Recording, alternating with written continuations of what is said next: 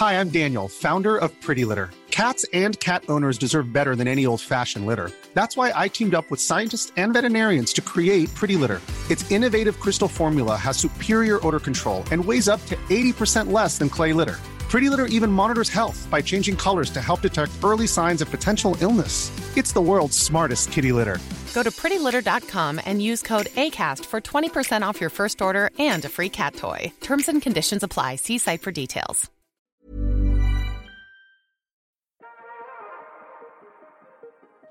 Est-ce que, comme moi, vous êtes souvent à la recherche de livres inclusifs pour vos enfants? Des livres où le personnage principal pourrait leur ressembler? Des livres avec des personnages racisés? Des livres loin des stéréotypes? Des livres non genrés? Si oui, vous savez qu'habituellement, ça nous prend beaucoup de temps d'aller de librairie en librairie pour essayer de trouver des livres inclusifs afin d'étayer notre bibliothèque et la diversifier. Alors, quand j'ai appris que les enfants du bruit de l'odeur allaient ouvrir une boutique en ligne avec une sélection de livres inclusifs pour les enfants, adolescents et les adultes, que Ulrich et Priska ont pris le temps de choisir, de lire, de vérifier les contenus des livres, pour ne pas que nous achetions des livres problématiques avec des imaginaires de notre siècle, je me suis dit qu'il fallait que je vous le partage.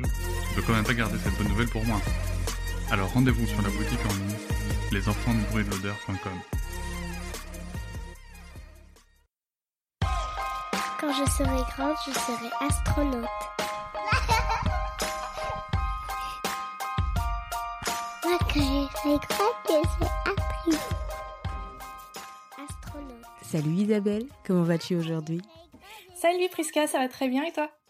Écoute très bien. Du coup, euh, nous allons reprendre de là où on était la dernière fois, puisque nous avons fait une coupure et euh, suite à cette coupure, euh, ben, on a eu beaucoup de retours et beaucoup de messages en disant qu'ils étaient tous impatients de te retrouver aujourd'hui. J'aimerais bien savoir qu'est-ce que tu voulais faire toi quand tu étais enfant, quels étaient tes rêves, qu'est-ce que tu avais envie de, faire quand tu serais grande? Alors, c'est marrant parce que moi, quand j'étais petite, je sais que... Enfin, j'avais des bonnes notes partout, mais j'étais pas... euh, J'étais pas genre passionnée des sciences ou passionnée des maths. Même si là maintenant, en fait, je... je enfin, je suis une scientifique maintenant. Euh, en fait, moi, c'était euh, le dessin, l'art qui m'intéressait. Et enfin, je m'en souviens quand j'étais au collège, au tout début du collège, j'ai... En fait, j'adorais dessiner et je suis ah ouais, moi j'aimerais bien faire des dessins animés, euh, tu vois, des choses comme ça. Et puis euh, d'un autre côté, je savais déjà que mes parents, eux, ils voulaient que je devienne médecin. Donc en gros, tu vois, c'est des rêves où, où t'es en mode, t'es en mode, ouais, j'aimerais bien faire, sais, de l'art, du créatif. Mais en fait, tes parents, de toute manière, ils ont déjà décidé pour toi, euh, tu, vas être médecin. Je me rappelle, c'est quand je suis arrivée en seconde, en fait, j'ai intégré une classe euh, option théâtre. Euh, et c'est parce qu'en troisième, je me souviens, j'avais euh, une prof de maths qui, qui nous avait parlé de, de cette classe de seconde option théâtre où tu avais, euh, je sais plus, 7 heures de théâtre, de cours de théâtre par semaine. C'était une classe euh, spéciale. Et, euh, et moi, je me suis dit, ah, c'est trop bien, euh, je pourrais essayer de travailler ma timidité, tu vois. Et, euh, et quand je suis arrivée dans cette classe, en- enfin, j'adorais le théâtre. C'était trop bien. Il y avait euh, quelques élèves qui faisaient cette option. Eux, c'était leur rêve, c'était, ben, après, ils vont devenir comédiens, ils vont devenir acteurs. Et moi, franchement, j'ai tellement adoré le théâtre, mais j'étais en mode, mais ça, c'est pas pour moi. L'élève qui veut devenir acteur et tout, ben, en fait, tu vois que possiblement, ouais, son rêve va se réaliser parce qu'en fait, il y a des adultes qui lui ressemblent et qui, qui sont comédiens, qui sont acteurs. Pour moi, c'était tellement évident, c'est genre, si j'essaie de devenir acteur, je vais jamais pouvoir jouer dans un film français ou au théâtre, tu vois. Euh, du coup, euh, ouais, moi je me rappelle de ça aussi. Donc euh, finalement, ben, je suis pas devenue médecin, mais euh, je suis quand même, je suis quand même allée dans un cursus euh, ouais scientifique, universitaire. enfin, j'ai obtenu un doctorat. Et c'est vrai que là maintenant que je réfléchis, je me dis, euh, bah ouais, en fait, finalement, j'ai peut-être un peu suivi le, encore le stéréotype. euh. Alors, tu nous disais euh, dans l'épisode précédent que euh, quand, pendant ta jeunesse, tu vivais du racisme, tu ne réagissais pas. Est-ce que tu peux nous dire un peu le déclic? À quel moment euh, tu t'es dit que non, euh, il fallait réagir? Qu'est-ce qui a été ton, euh, ton cheminement personnel? Moi, en fait, donc j'étais, j'habitais plus en France déjà, et euh, j'ai, en fait, j'ai j'ai vécu dans différents pays. Donc euh, après les États-Unis, euh, après mes études de doctorat, j'ai vécu au Japon, Mhm. et ensuite je suis allée euh, en Écosse, Mhm. et là je reviens aux États-Unis. Donc en gros, j'ai plein de pour moi, c'est c'est- en fait j'ai acquis plein de points de vue euh, différents dans chaque pays Mhm. et euh, à chaque fois que je rentre en France, maintenant je vois tellement clairement quand ça arrive en fait les des agressions racistes? Ouais, des des agressions racistes. je suis vachement plus observatrice en fait qu'avant aussi. Et, et, du coup, après, c'était donc il y a deux ans où j'ai commencé à vraiment faire des lectures et tout. Et là, c'est un, un, peu différent. J'ai commencé vraiment à, à, réfléchir plus sur le racisme. C'est parce qu'en fait, moi, je, je fais du tricot.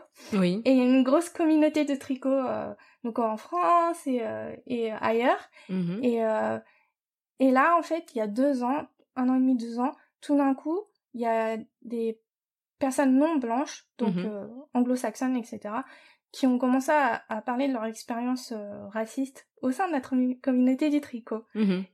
Et du coup, moi, j'ai commencé à beaucoup réfléchir sur moi, comment j'ai vécu aussi Mm-hmm. de tricoter, mais, mais d'être une asiatique qui tricote. Mhm. Et en fait, euh, surtout en France, quoi, il y en a pas beaucoup. Et Mhm. moi, je me souviens de plein d'expériences de quand j'étais, euh, j'allais dans les boutiques de tricot, que tu sais, euh, en fait, on te regarde mal, euh, Mhm. des choses comme ça, quoi. Et du coup, moi, je me souviens que je me forçais à acheter. Ah, mais oui. Tu vois, des choses comme ça. Je, je, je, je vois très bien de quoi tu parles. Tu te forces à acheter un truc parce qu'en fait, sinon, euh, je sais pas, les personnes ils pensent que t'es là pour voler ou Voilà. t'es là pour parce que t'es pas à ta place entre guillemets. Et donc c'est là que j'ai commencé à vraiment, euh, je, euh, bon là ça suffit, euh, j'ai j'ai commencé à témoigner un peu sur Instagram etc. Et j'ai commencé à, à lire beaucoup et j'ai découvert les podcasts euh, donc euh, donc Kif Taras. Oui. Euh, je m'en souviens, en fait, il y a, c'était une vidéo qui m'avait vachement euh, marqué Mhm. avant de, de trouver Kistara. C'était euh, Grace Lee, elle avait fait une vidéo sur les sketchs de Gad Elmaleh. Et du coup, je... Ouais. Et là, je oh waouh, c'est trop bien en fait. Il y a, il y a une Mhm. asiatique française Mhm. qui est là, elle est dans Mhm. une vidéo et elle parle de problèmes de racisme. En fait, c'est à partir de là où je me suis dit, ah, mais en fait, on a le droit de parler de ces problèmes. Et pourquoi tu Euh, pensais justement que, que tu n'avais pas le droit? Je pense que c'est euh, peut-être parce que en fait la manière dont on répond, euh, de- Mhm. dont les gens répondaient à des expériences racistes, en fait, ces gens en fait vont te faire croire qu'en fait c'est pas ça. Hmm. Le racisme, c'est pas ça, oui. Hmm. Mais non, on voulait pas être raciste euh, quand t'as dit ça ou des choses comme ça. Ça te coûte tellement euh, Mhm. émotionnellement et que tu vois pas d'autres gens le faire non plus. Après, tu sais, à la fin, tu te résignes et tu fais bon bah peut-être ça existe pas vraiment. En fait, tu commences Mhm. à croire les. Euh, euh, Ouais, tu les doutes gens, de toi-même, de ton ressenti, ouais. de ce que de ce que tu as pu vivre et comment Ouais. tu de l'agression que tu as pu subir quoi. Ouais. Après, je sais pas en français s'il y a un mot, mais en, ouais, en anglais, c'est le gaslighting. Oui. Mais, euh, ouais, je connais pas, je sais pas a Oui, bah, c'est ce qu'on dit français. aussi en fait. Je me pose la question quand même si c'est pas le fait de, de diviser pour mieux régner aussi, tu vois, de diviser les communautés euh, qui vivent le racisme et de les classifier un petit peu en disant mais attends alors c'est moins grave. Euh, je pense qu'il y a beaucoup de personnes qui ont peut-être pensé à un moment en se disant euh, le fait d'être la minorité modèle, mais qui en réalité, comme tu disais, derrière tout ça se cachait aussi un poids euh, qui était quand même assez énorme euh, et qu'en fait les moqueries racistes ils étaient toujours là, qu'il y a aussi des discriminations dans le sens où toi t'as beau travailler en fait on te rec- on reconnaît pas ta, ta personnalité, ta personne. euh, Ouais. Ouais, c'est- lié en fait à des capacités euh, pas intellectuelles de ta part, de ta personne, mais un truc génétique quoi, pratiquement. Quoi. Ouais, ouais, ouais, ouais. Mais, et en plus, mais ces genres de choses là, je croyais avant. euh, parce que, ben, c'est comme ça. Tu grandis en France et on te, on te rabâche que, ouais, bah, c'est, les Asiatiques, euh, ils sont, c'est des intellos, ils sont formatés et tout.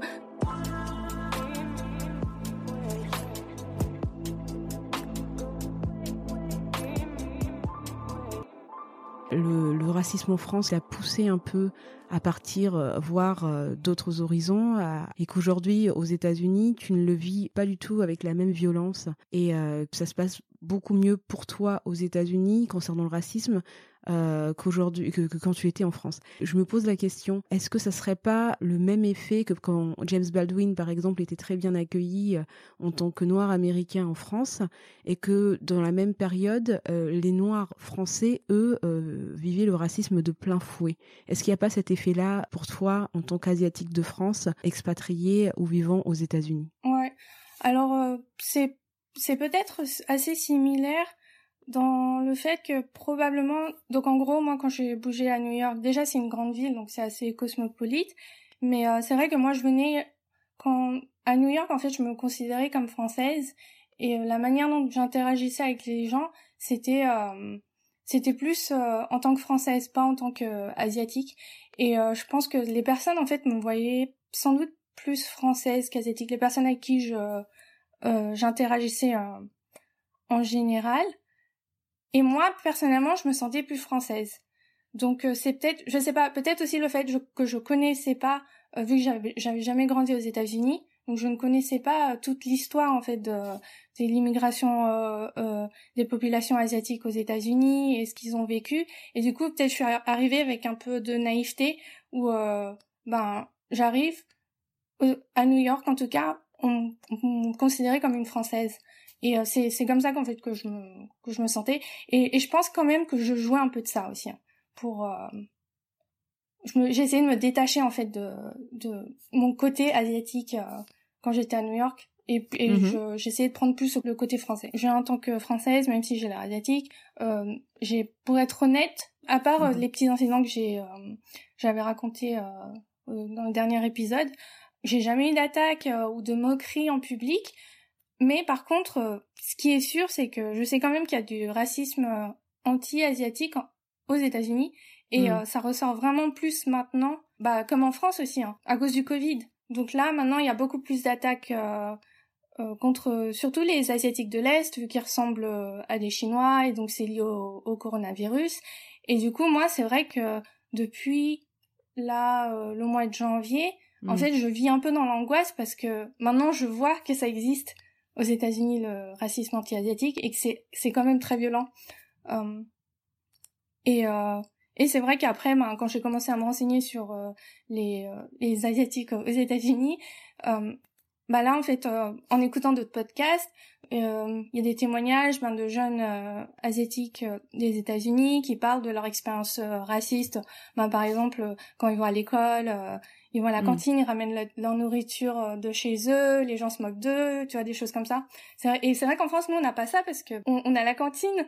Donc ça, c'est un des, des, petits exemples que j'ai remarqué et du coup, moi, ça me fait penser que, bah en fait, moi, je connais pas vraiment d'asiatiques euh, mm. américains, mais je, je soupçonne que si j'en rencontre et que on commence à parler de ces problèmes, bah, enfin, c'est sûr quoi, il y a, y a, y a du racisme anti-asiatique aussi. Euh, donc voilà, du coup, j'ai pas envie de minimiser ça, tu vois.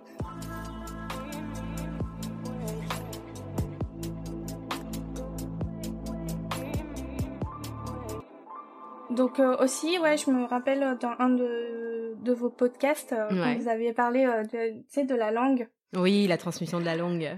Oh là là.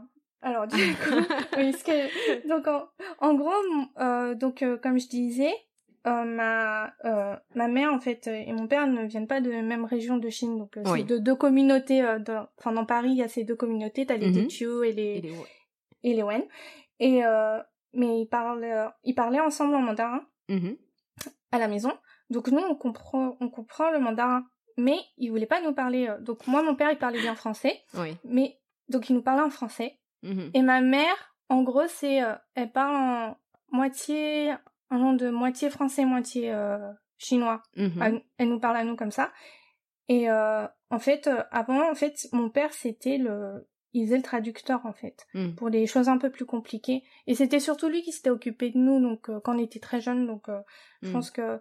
Du coup, à la fin, moi, je me souviens de, de fois où, par exemple, ma mère, elle disait des trucs très compliqués en chinois et que je comprenais pas forcément. Et du coup, automatiquement, je tourne la tête. c'est vers mon père genre qu'est-ce qu'elle a dit, tu vois? Hmm. Alors que c'est ma mère, hein. Oui. Et en gros, le truc, c'est que plus tard, quand j'étais ado, j'ai demandé à mon père, mais pourquoi c'est quand j'ai j'ai eu un, peu un comment dire une remontée de mon sentiment euh, tu sais genre j'étais en mode ah oui euh, je suis chinoise donc il faut mhm. que je me reconnecte euh, mhm. à mes racines chinoises et là j'ai commencé à me mais comment ça fait qu'on n'a pas appris le chinois? Mhm.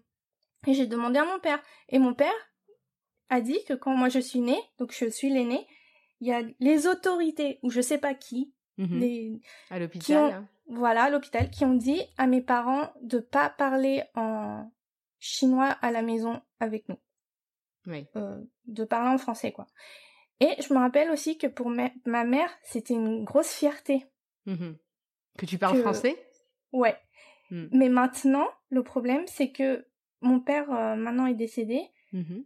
On a des problèmes de communication parce Mhm. que ben on maîtrise on maîtrise pas euh, de chinois comme euh, enfin enfin si on Mhm. peut avoir des discussions euh, de, au jour le jour mais euh, Mais oui, c'est pas aussi fin, limité. c'est pas voilà, c'est ça. Tu peux pas aller en profondeur dans les discussions que tu veux dire, enfin que tu veux avoir avec Ouais. ta maman. euh. Ouais, et du coup, même si, ben, après, plus tard, euh, en tant qu'adolescente, j'ai essayé de reprendre le chinois, bah, justement, après le lycée, moi, je suis partie pendant un an en, Chine Mhm. pour apprendre le chinois, en fait. D'accord. Donc tu avais Et- vraiment une motivation, une réelle motivation pour Ouais, renouer ouais. euh, avec la langue, quoi. Ouais, ouais, ouais, j'étais, j'étais très motivée et tout, et je m'en souviens même que euh, dans cette classe, donc j'étais à l'université de langue, Mhm. et euh, dans, dans la classe, il y avait plein de, de, d'étudiants de plusieurs pays, euh, et moi, j'étais, euh, ben, la, j'étais peut-être pas la seule, euh, Vous étiez pas nombreuses. euh, enfin, je veux dire, de une personne asiatique qui, Mhm. qui est née dans un pays occidental. Mhm. La plupart, c'était des asiatiques, des coréens, des japonais, etc. Oui. Et après, les des pays occidentaux, c'était des blancs. Mhm. Et moi, j'étais la seule euh, asiatique, mais euh, de pays occidental. Et en fait, il y a mon prof qui m'a demandé devant toute la classe pourquoi je veux apprendre le chinois? Mhm. Et, et, et tous les autres gens, c'était en mode oui, je veux apprendre le chinois parce que le euh, travail. Ouais, voilà, des choses comme ça. Et moi, j'étais la seule, j'ai fait, euh, ouais, je veux apprendre le chinois pour renouer avec, euh, avec mes racines, quoi. Mhm. Et, et, et je m'en souviens quand j'avais dit ça, je suis ouais, c'est, c'est peut-être un peu bizarre comme, comme, comme réponse, Oui. parce que c'était pas comme les autres. Mhm. En fait, j'avais pas les mêmes motivations Mhm. que les autres. Mais en même Mais temps, bon. tu t'es, enfin, c'est- c'était, c'était pour ça et c'était important euh, pour soi aussi, quoi. Tu t'es un peu Ouais. mise à nu du coup devant les autres parce que voilà. Bah ouais, bah ouais, c'est ça. Euh, et du coup, moi je pense que, mais malgré tout ça, ça suffit pas parce que Mm. euh, j'apprends, j'apprends le chinois quand je suis déjà plus vieille. Mhm. J'ai jamais vraiment eu l'habitude de parler en chinois avec mes parents. Mhm. Donc même après un an, quand j'étais euh, revenue en France, même si je parlais le chinois, en fait, j'avais tellement l'habitude de parler en français avec mon père que en fait, euh, ça a pas non plus trop. euh, Mm.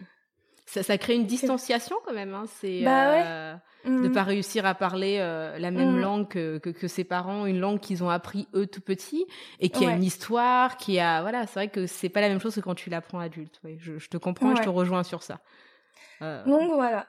Donc après, euh, donc euh, quand donc euh, je te disais que mon père avait dit que les autorités et tout, et moi à l'époque, ben je l'avais, je l'avais pas cru. Je pensais que euh, il avait dit un, il avait dit ça pour euh, se déresponsabiliser fait qu'il ne savait pas appris le chinois. mhm. Et euh, et en fait, ben quand j'ai écouté votre podcast l'autre jour, euh, je fais ah ouais mais en fait c'est- Mhm. c'était sans doute ça que en fait on on on leur Oui, a à vraiment l'époque, dit quoi. oui. Mm. À l'époque, on disait à nos parents euh, qu'il fallait éviter de parler euh, une autre langue que le français, Mm. euh, afin d'être sûr qu'on soit des bons petits Français, qu'on puisse penser, qu'on soit bien intégré, assimilé Ouais. et tout ça à la France, quoi. Ouais. Et Ouais, moi, je pense, après coup, là, je pense mes parents, ils croyaient vraiment à ça, à cette narrative. Mm. Et puis ils ont fait tous que- les efforts pour, hein. ouais, ouais. Donc, ouais, ça, c'est, je sais pas, Et, c'est et pourquoi tu dis qu'ils pensaient vraiment, ils croyaient vraiment à ça? Bah, par exemple, ma, ma mère qui aimait bien dire à, à mes cousins, oncles, tantes que ses enfants parlent bien le français. Mm, alors qu'on aurait pu bien parler français et chinois, peut-être, Mhm. tu vois? Mm. Euh, et, euh, et mon père, en fait, il avait, euh, il était très, euh, comment dire, en fait, il croyait à l'autorité en France, Mhm. donc euh, à, à, à l'éducation en France, euh, au- etc. Donc il était, il allait pas remettre en question en fait euh, ce Mhm. qu'on, ce qu'on lui dit. Mhm. Euh, Enfin, j'en ai jamais Ils parlé, avaient- mais c'est, c'est l'impression qu'il m'a donnée. Mhm. Qu'il avait un, qu'il avait mis beaucoup d'espoir dans, Ouais. dans, dans tout ça, quoi, en fait. Ouais. Et tu penses qu'il s'est rendu compte quand même de, des choses qui se passaient euh, malgré tout ou pas du tout? Tu penses que lui, il a pu vivre du racisme aussi, qu'il a pu être déçu de cet espoir mis dans. Je sais pas du tout enfants, parce non. que encore une fois, on n'en a jamais parlé. Hmm. Jamais, jamais parlé. Donc, euh, euh, je sais juste que euh, peut-être euh, à des moments, en fait, c'est, je pense que mon père, il était peut-être, donc il a donc ses origines de Chine. Je pense le, le lien avec le Cambodge, il a complètement coupé à cause du traumatisme en fait de la guerre. Mhm. Donc il avait quand même des liens avec la Chine parce qu'il parlait chinois. euh, il y avait il- chez moi en fait il y avait plein de bouquins en chinois, des trucs comme ça. Et euh, je sais que donc lui, il était euh, à l'époque dans les années 90, euh, économiquement, c'était surtout Taïwan qui était bien vu, Oui. etc. Donc lui, il était à fond sur Taïwan. Et après, quand la Chine a commencé à émerger un peu plus, bah là, tout d'un coup, il s'est, il s'est aussi un peu, dans sa tête, il a un peu, ouais, en fait, euh, c'est, on est fier d'être chinois, etc. Mm. Du coup, euh, je pense que, c'est, il avait ce truc où, euh, vers, je, pense, quand j'étais euh, adolescente, en fait, il voulait, il me disait, quoi, nous, on est chinois. Mhm. Il disait même, genre, nous, inclus-moi. Mhm. Alors que moi, quand j'étais ado, je fais non, non, moi je suis pas chinoise, je suis française. et du coup, je crois que c'est une des seules, un des seuls trucs où, où je pense on a parlé un peu de, ce- de ce problème et on n'était Oui. pas d'accord. Et moi, j'étais pas contente. J'étais en mode euh, non, mais tu comprends pas. Moi, je suis française. euh, Enfin, l'école où j'étais, c'était en France et tout. euh. Euh, La culture que j'ai ouais. que, que j'ai épousée, c'est la culture française, c'était Ouais, ça. ouais. Et moi, à l'époque, je pense, je savais pas que je pouvais être les deux, en fait, parce qu'en gros, on, tu sais, on te, on te fout dans des cases, c'est genre, Mhm. c'est, t'es chinoise ou t'es française, t'es, ou t'es, tu vois, genre, si t'as pas une tête de, t'as pas une tête blanche, sais ou, ou t'as pas, t'as pas eu tes grands-parents ou tes arrière-grands-parents, euh, des choses comme ça qui, qui étaient sur un territoire français, euh, Et sais encore pas. ou je, je sais même pas, j'imagine, quoi. Euh, du coup, t'es- du coup, c'était tout le temps euh, la lutte de, en termes d'identité, c'est compliqué parce qu'en fait, tu, euh, en fait, tu, tu te bats dans ta tête sur euh, Mhm. Un peu. Qui euh, tu es, toi, d'où tu ouais. viens Ouais. Et, euh, et qu'est-ce que t'as le droit de, de être? Mhm. Tu vois ce Oui, que je veux dire? ça. Non, mais je, je comprends tout à fait. Donc moi, mon identité euh, interne, elle a beaucoup changé en termes euh, en termes d'origine, d'ethnie ou de ou de culture. Elle a Mhm. changé au fur des années en fait. euh, euh, au fur et à mesure des années, des fois je me sentais super française. Et, et du coup là, il y avait plus de conflits avec mes parents. Mhm. Et des fois je me sentais euh, super euh, chinoise, Mhm. euh, des choses comme ça. Et, et là maintenant, en fait, de vivre à- dans un pays occidental à l'étranger, Mhm. je me sens française quand même. Ouais. Euh, Et puis, là, on remet pas en question ta- le fait que tu sois française, en fait. exactement. Quand tu es à l'étranger, je trouve que c'est là où tu te sens le, le plus français parce que personne vient te dire, euh, je sais pas, je sais pas toi, mais moi quand j'ai- je vivais euh, dans d'autres pays, euh, quand on me demandait d'où je venais, si je disais, si j'avais envie de dire j'étais malgache, on me disait ah bah d'accord, c'est très bien, c'est comment Madagascar. Si je disais j'étais française, on me disait ah très bien, mais c'est comment la France? Mais Ouais. on te disait pas, sauf quand tu rencontres des Français. Tu vois, par exemple, je sais pas, Exactement. là tu rencontres un Ouais. Français à New York ou je sais pas où, tu lui dis t'es française, il va te regarder, il va dire oui, mais euh, t'es d'où exactement? Non, mais c'est carrément ça. J'ai eu, pour moi, c'était pareil, euh, sauf au Japon.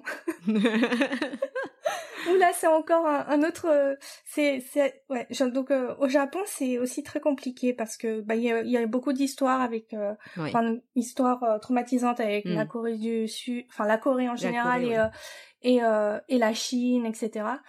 Et euh, donc, euh, ils ont, en fait, il, euh, il y a beaucoup de xénophobie euh, envers les les Les Chinois. Euh, même des Chinois qui, en fait, des Japonais d'origine chinoise, Mm. etc. Et du coup, moi, ben, quand, en fait, ce qui est bien au Japon, c'est que quand je marche dans la rue, Mhm, ça va, je peux à peu près, euh, mhm. c'est dès, à partir du moment où je dois interagir avec quelqu'un, forcément, en fait, vu Ouais. que tu connaissais pas le japonais, bah, tu baragouines des mots et là, tout de suite, tout de suite, ils vont regarder ta tête. Ah, c'est pas blanc, donc c'est, c'est- Ouais. pas une tête de blanc, donc ça doit pas être américain ou machin. Mhm. C'est forcément chinois ou coréen. Donc forcément, à partir de ce moment-là, eh ben j'étais vraiment traitée comme de la merde. Mhm.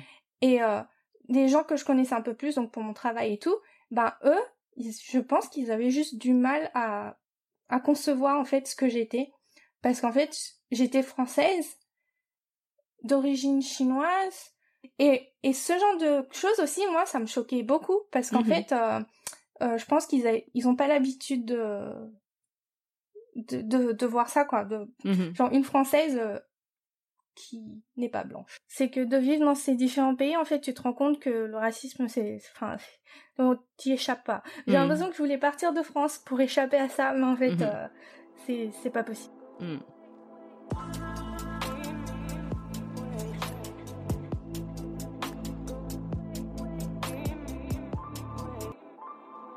Et, euh, et du coup maintenant, euh, enfin quand tu réfléchis un peu sur tout ça, qu'est-ce que tu pourrais dire à, ta sœur par exemple qui a qui a des enfants euh, en France? Qu'est-ce que tu pourrais conseiller aujourd'hui aux personnes qui qui sont restées ici en France par rapport à à leur euh, leur personne euh, Je sais pas, c'est une personne comme ta sœur avec ton petit neveu. Ouais, enfin, je sais pas, c'est un peu compliqué comme question. C'est vrai que moi, je fais encore beaucoup de travail hein, par rapport à ça, euh, au racisme, accepter, euh, enfin, euh, reconnaître qu'il y a du racisme euh, systémique et, et contre les asiatiques aussi, Mhm. et que c'est et le problème, je pense aussi, c'est que le fait de pas être en France, ça me donne une distance, Mhm. mais aussi vu que je suis pas là, en fait, je me rends pas compte comment ça a évolué. Ça n'a pas évolué. je te dis, ça n'a pas bougé. Toujours la même chose. De mon point de vue, on revit les trucs en boucle en fait. Donc euh, on, Euh, on- y a ouais, cru à un moment en se disant ouais. euh, Enfin, il y a des personnes qui nient toujours le racisme. Non, c'est pas raciste. Le racisme, non, on est communautariste. Non, enfin voilà. Donc Ouais. Moi, je pense que, bah, par exemple, juste par rapport à ma sœur et, et son fils, je pense que c'est un peu délicat parce que... Comment dire? Je pense que ma sœur se rend bien compte hein, des, des expériences racistes. Euh, j'ai essayé de lui... euh, en fait, je, je, lui, je l'ai renvoyé au podcast Kif Taras. Euh, Mhm. Je renvoie à, à votre podcast aussi. Je sais pas trop si elle écoute, mais je pense qu'en fait, euh, j'ai l'impression qu'en fait, les gens ont des rythmes différents à, à identifier en fait euh, bah, de sa propre expérience et l'expérience de leurs enfants que ben il y a tout, tout ces toutes ces microagressions et que et quoi faire etc mhm. donc c'est vrai que pour moi c'est un peu délicat je suis pas en fait au début quand quand j'ai commencé à vraiment être oui il faut dénoncer le racisme je pense que quand j'ai parlé avec ma sœur j'étais un peu trop catégorique on va dire genre Mhm. ouais il faut tout dénoncer et tout mais le problème c'est que moi je suis pas en France et euh, je suis pas dans sa vie je sais pas tu sais il y a d'autres aspects en fait euh, Mhm. de de comment les conséquences en fait Mhm. que ça va avoir que moi j'ai pas parce que je suis pas en France tu vois ce que je veux Mhm. dire? Mhm. donc moi je peux me permettre en fait de de de voir un peu plus ça et de ouais de Et réfléchir de dire qu'il faut dénoncer et tout ça. que- ouais voilà Je pense que ta sœur, il y aurait beaucoup de conséquences euh, pour, pour elle et pour son pour son enfant. je je pense que si elle le faisait je pense qu'elle le ferait de manière différente Mhm. telle que je connais ma sœur peut-être de manière un peu plus indirecte ou un peu plus sur le long terme en fait Mhm. Or que euh, moi, c'est vrai que je suis un peu plus, euh, comment dire, euh, dedans, nerveuse.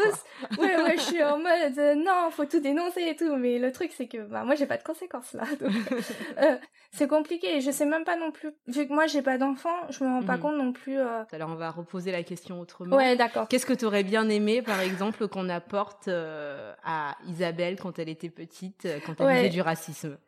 Je sais pas si c'est par rapport à, à l'éducation, Mhm. au corps enseignant, etc. Mhm. En fait, j'aurais peut-être voulu que le corps enseignant reconnaisse qu'il y avait un Mhm. problème.